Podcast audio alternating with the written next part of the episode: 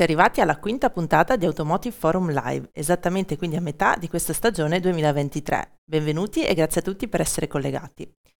Dunque, analizzare dati e informazioni per comprendere il mercato e anticipare gli andamenti, le tendenze e le nuove dinamiche.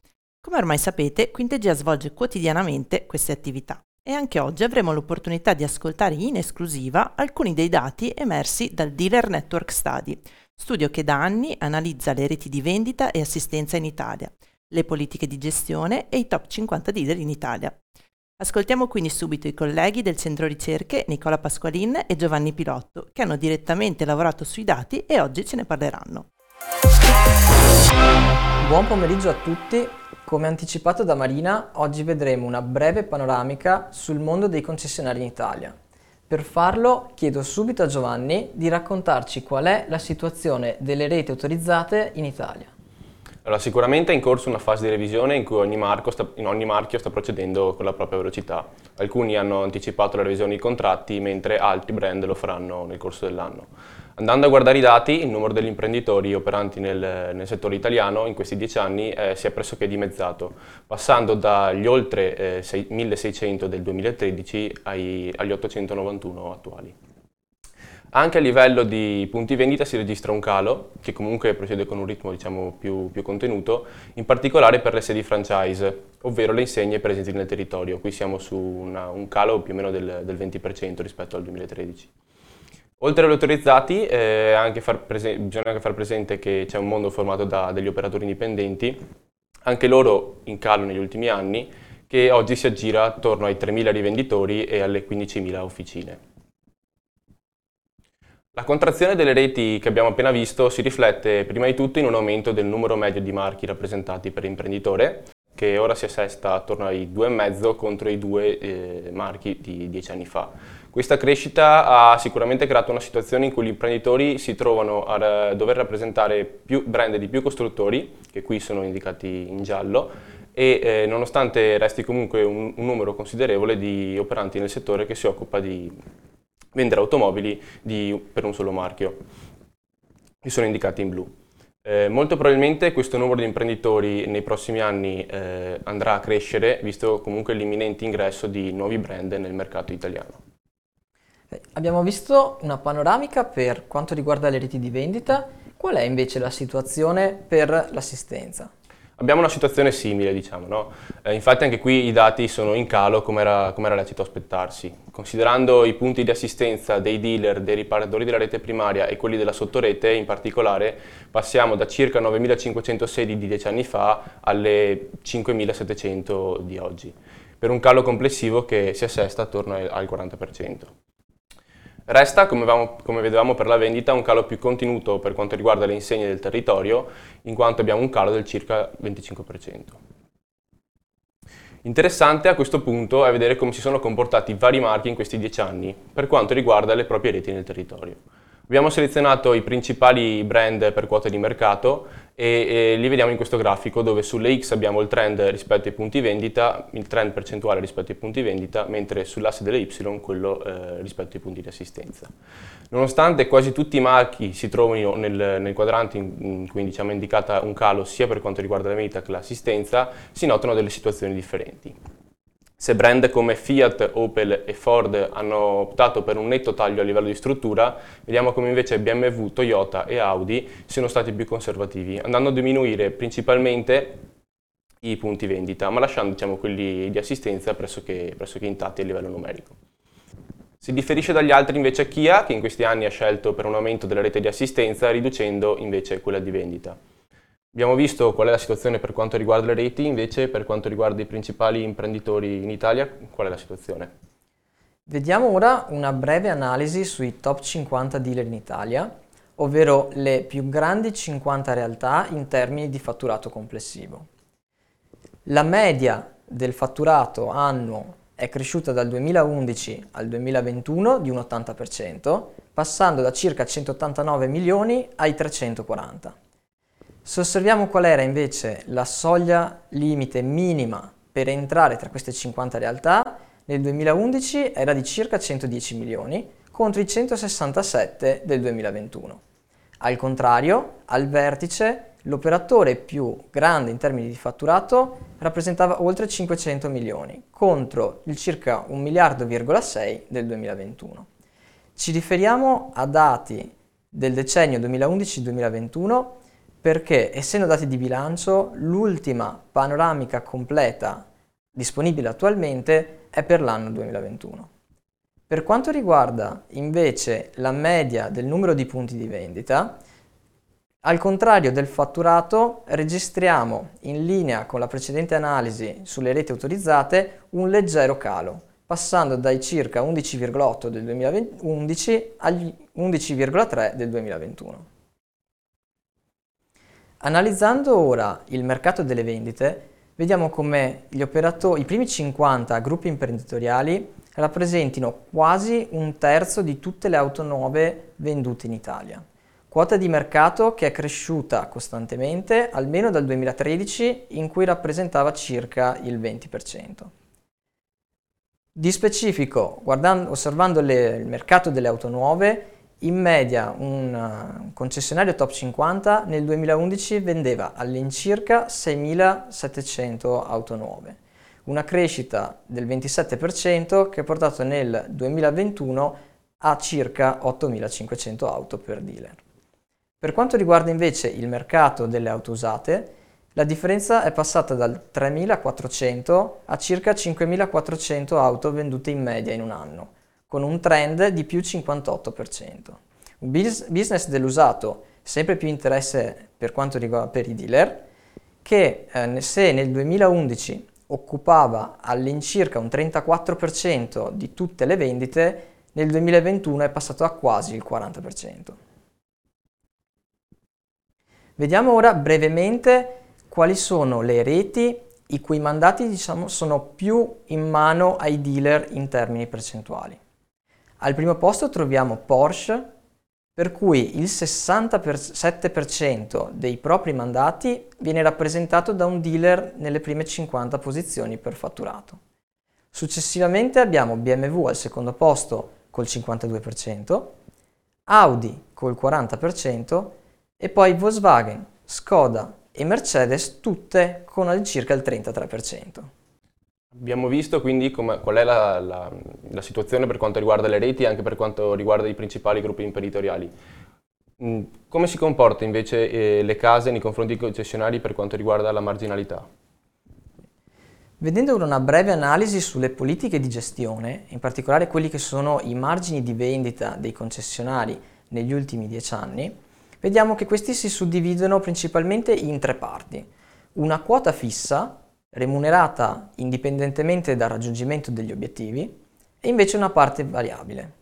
Questa parte variabile si suddivide in quantitativa, legata ad obiettivi di vendita e di ordinazioni, e invece una parte qualitativa, che mira più a alzare la qualità percepita dal cliente e tutti gli altri aspetti che non sono quantitativi. Guardando ai numeri degli ultimi dieci anni, osserviamo che il trend è stato abbastanza costante. Al di là delle oscillazioni annuali, vediamo solo un leggero calo per il 2022. Comunque si può osservare uno spostamento di una percentuale del margine base, quindi della parte fissa, più nella parte variabile. Se analizziamo ora solo i modelli 100% elettrici, vediamo come questa remunerazione sia più bassa di circa il 3%.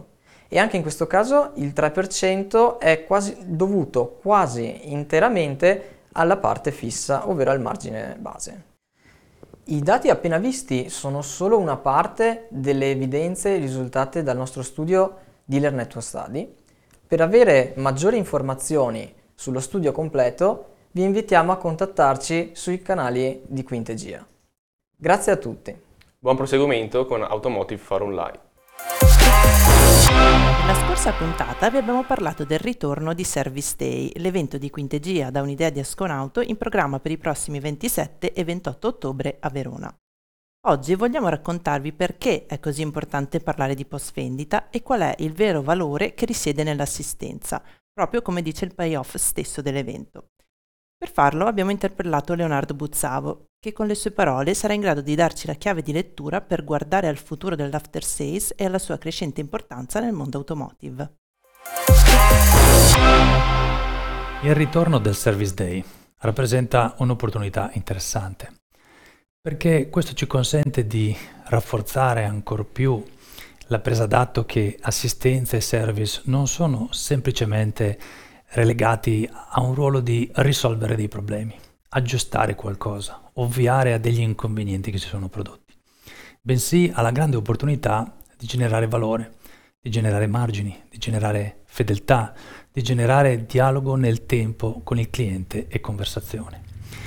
D'altro canto, il Service Day rappresenta uno strumento molto potente per entrare ancora di più nello spirito del tempo della cosiddetta servitizzazione, cioè questo ribilanciamento tra prodotto e servizio nella direzione del secondo. Che cosa significa? Significa che sempre più ogni prodotto che viene venduto, che viene commercializzato, vede potenziarsi l'istanza di offrire un servizio calibrato, capace su, e declinato sulle esigenze del cliente specifico.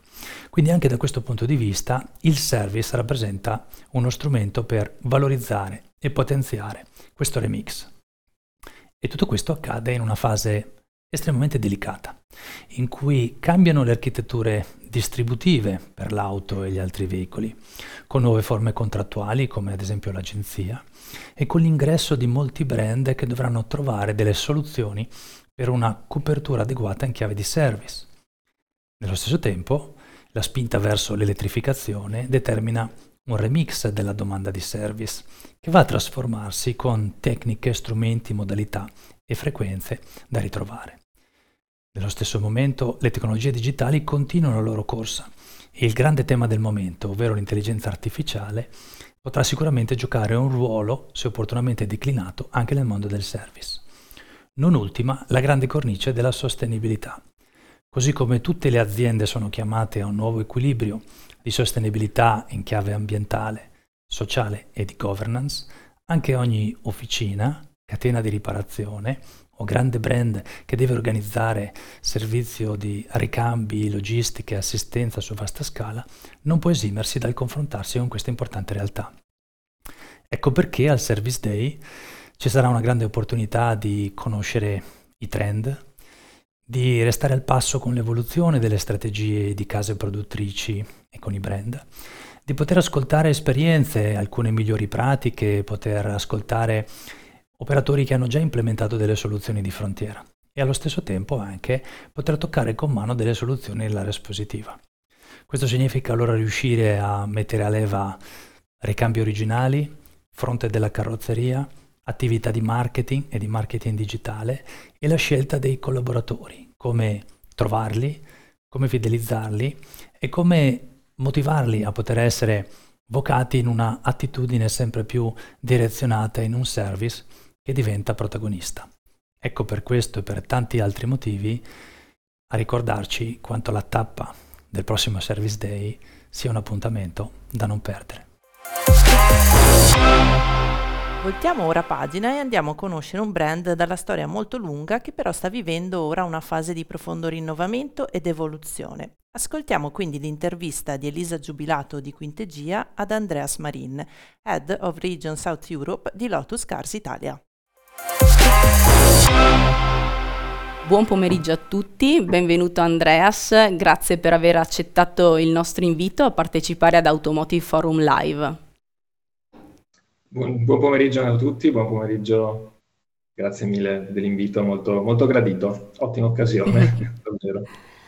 Dunque Andreas, ci sono davvero molte cose su cui ci piacerebbe orientare il dialogo con te, ma come direste voi, light is right, quindi stiamo leggeri, concentriamoci su tre punti fondamentali per cercare di interpretare come il vostro marchio sta cercando di ricalibrare il, pos- il suo posizionamento in un settore, quello automotive, che sta davvero riscrivendo il proprio DNA.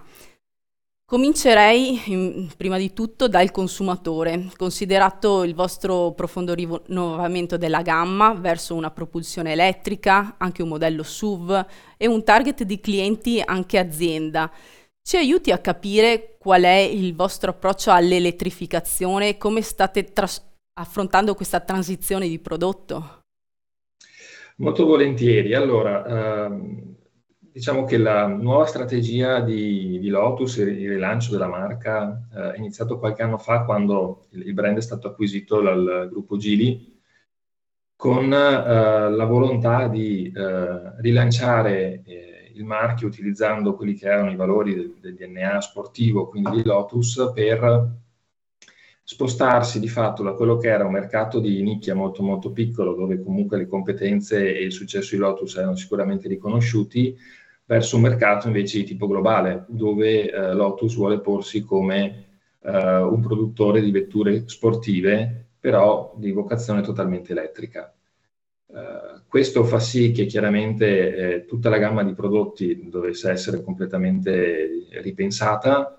Uh, il nuovo ciclo di fatto inizia quest'anno, che poi oltretutto è il 75 anniversario di Lotus, con um, il lancio e l'inizio della commercializzazione di Elettra, che è il nostro Hypersub, appunto. Quindi cominciamo con una vettura sicuramente che apparentemente si distacca molto da quelli che sono i canoni diciamo, della, della marca e che eh, in realtà poi anticipa tutta una serie di altri modelli che con cadenza più o meno annuale prossimamente si aggiungeranno alla gamma.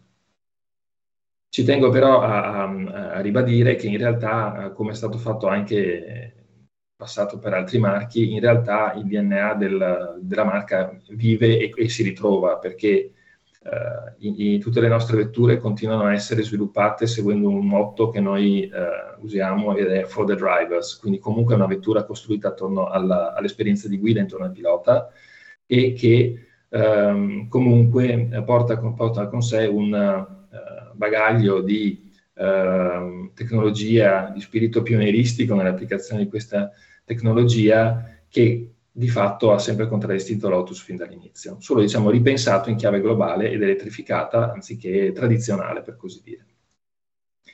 Uh, chiaramente uh, questa tipologia di vetture porta con sé anche una versatilità maggiore, l'elettrificazione di per sé apre nuovi mercati e uh, all'interno proprio della nostra strategia di lancio c'è anche quello di essere molto presenti e di tenere in considerazione la vendita B2B, quindi alle aziende, eh, per le quali proprio fin dall'inizio abbiamo sia all'interno del nostro headquarter sia localmente un'unità di business dedicata proprio per pensare alle esigenze da un punto di vista di ehm, prodotto piuttosto che di soluzioni finanziarie proprio per questa tipologia di clienti. Grazie Andreas per questo aggiornamento sulla vostra intera gamma e nonché strategia. Se posso permettermi, ora vorrei rivolgere un attimo lo sguardo alla distribuzione auto. Sappiamo che mm-hmm. Lotus è stato il primo marchio eh, in Europa ad introdurre nel 2022 il modello di agenzia, eh, partendo dal suo home market in UK. Ora siete approdati in Italia con un hub nazionale da cui mm-hmm. coordinate anche altri mercati come Spagna e Portogallo. Mi chiedevo, mm, intendete replicare lo stesso modello distributivo? Ce lo puoi rivelare indicandoci anche un po' i motivi che possono essere alla base di tale scelta? Eh, sì, sicuramente sì. Il modello distributivo dell'agenzia è per Lotus uno degli elementi della strategia di rilancio, quindi qui in Italia eh, abbiamo già iniziato, quindi chi opera i nostri eh, otto partner, partner, attualmente attivi sul territorio lavorano tutti con eh, l'agenzia e eh, così faremo anche entro fine anno per la Spagna e successivamente anche per la Grecia, che appartiene anche al nostro diciamo, cluster di paesi che coordiniamo da Milano.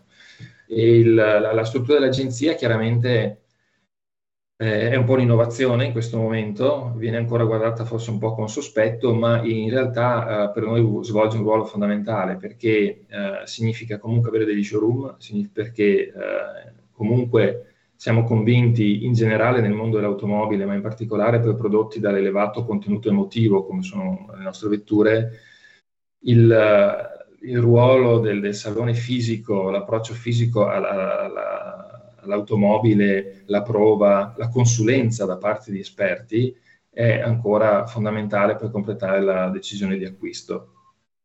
Quindi chiaramente lo, utilizziamo lo strumento di agenzia che ci consente sicuramente una certa flessibilità, dall'altra parte però riconosciamo alla gente il ruolo che di fatto ha anche nella tradizionale distribuzione come concessionario, quindi diventa un player fondamentale per la conclusione della vendita, diventa un, un, un elemento con cui stringere una partnership sia della, per la casa madre con la gente, sia per la gente con il singolo uh, cliente che poi alla fine entra in uno showroom e, e, si aspetta tutta una serie di servizi esattamente come prima. Le differenze sono chiaramente meno evidenti e, e, stiamo appunto costruendo la nostra rete di agenti in Italia perché poi è destinata chiaramente a crescere con, con il crescere anche dei volumi e abbiamo sicuramente dei partner con cui stiamo lavorando molto molto bene, quindi siamo molto soddisfatti. Bene, bene, grazie per aver condiviso anche questi piccoli dettagli più, più strategici. E come detto in apertura, veniamo al terzo e ultimo punto. Siete parte del, della holding Gili e, e, siete un marchio comunque in forte crescita, stando alle vostre dichiarazioni pubbliche leggiamo che siete passati in meno di 12 mesi da 12 dipendenti che lavoravano da remoto fino a più di 114 ehm, dipendenti in occasione dell'inaugurazione del vostro headquarter europeo. Quindi cosa significa lavorare per un brand mm, che è partito un po' come una startup e è così in rapida evoluzione e soprattutto anche confrontarsi con una proprietà cinese in un periodo in cui diversi nuovi marchi dalla Cina stanno entrando nel mercato europeo. Puoi darci il tuo punto di vista? Volentieri, beh, i nostri colleghi dell'headquarter um, eh, di Amsterdam sono già arrivati oltre 150, quindi continuano a crescere. anche noi nel nostro piccolo in questo momento siamo una squadra di 12 elementi e anche noi destinati a crescere qui in Italia. E devo dire che allora, io vengo da un, tanti anni di, di, di, di, esperienza presso un marchio molto strutturato, e, con grandi successi anche commerciali quindi l'approccio in questo caso che ho trovato è, è molto diverso, ma devo dire che lo spirito della startup è quello che mi ha fatto veramente innamorare dell'idea del progetto Lotus. Uh, è tutto un po' in divenire, chiaramente, però devo dire che l'approccio cinese è molto favorevole a questo spirito di startup perché uh, è molto dinamico, è un approccio dove viene concesso di provare, uh, correggere il tiro con dei tempi di reazione molto molto veloci e quindi anche in un contesto abbastanza incerto come quello dell'automotive in questo momento, avere eh, in qualche modo un management, un'azienda che è disposta così a muoversi in maniera dinamica è assolutamente di aiuto.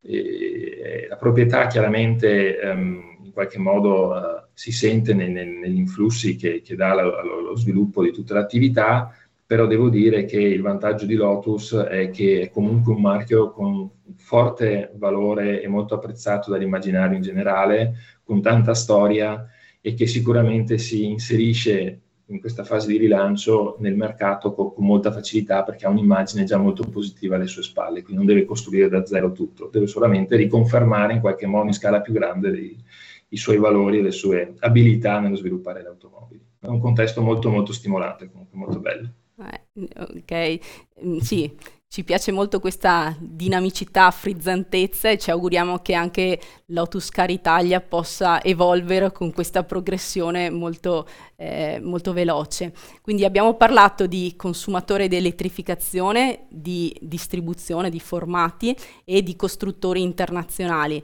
Vorremmo por- poter parlare di molto altro con te, ma noi ci auguriamo ci possano essere altre occasioni in futuro. Quindi ti ringraziamo per il tuo contributo e buon proseguimento. Grazie a voi del tempo e grazie mille e a presto. Leonardo Buzzavo, parlando di Service Day, ci ha ricordato che assistenza e service rappresentano delle opportunità importanti per generare valore, aumentare la fedeltà e costruire un dialogo nel tempo con i propri clienti. I dati presentati da Nicola Pasqualini e Giovanni Pilotto ci hanno confermato che le reti di vendita e assistenza stanno continuando a vivere il fenomeno della concentrazione, che comporta però anche una maggiore selezione degli operatori, in grado quindi di offrire servizi di qualità e a maggior valore aggiunto. Infine Andreas Marin di Lotus Cars Italia ha sottolineato che la scelta del marchio di puntare su un modello di agenzia non destituisce ma anzi nobilita il ruolo chiave che hanno i dealer nell'interfaccia con il cliente continuando ad essere un partner fondamentale nella strategia distributiva del brand.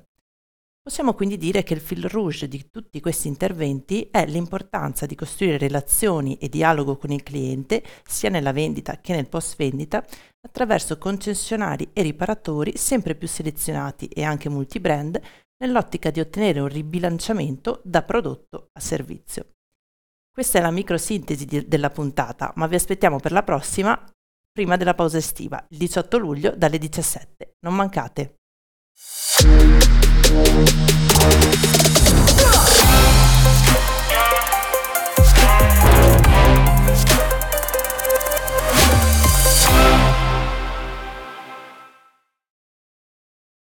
I desideri dei tuoi clienti sono importanti e per realizzarli oggi c'è un'altra strada oltre all'acquisto. Leasing Findomestic, flessibile, rapido e semplice, su misura per i tuoi clienti privati e imprese. E alla fine del contratto i tuoi clienti potranno scegliere se restituire o riscattare l'auto alle condizioni concordate. Messaggio pubblicitario con finalità promozionale. Per tutte le condizioni economiche e contrattuali, info su findomestic.it. Salvo approvazione Findomestic Banca SPA. Escargo, la frontiera della logistica moderna. Professionisti qualificati, un network di 160 strutture su territorio nazionale, strumenti tecnologici in grado di connettere piattaforme e bisarche, officine e carrozzerie.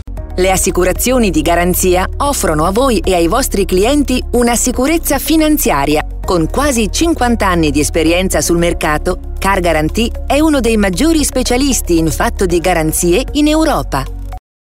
Web Industry, una digital company che progetta e realizza soluzioni digitali, sia corporate che business.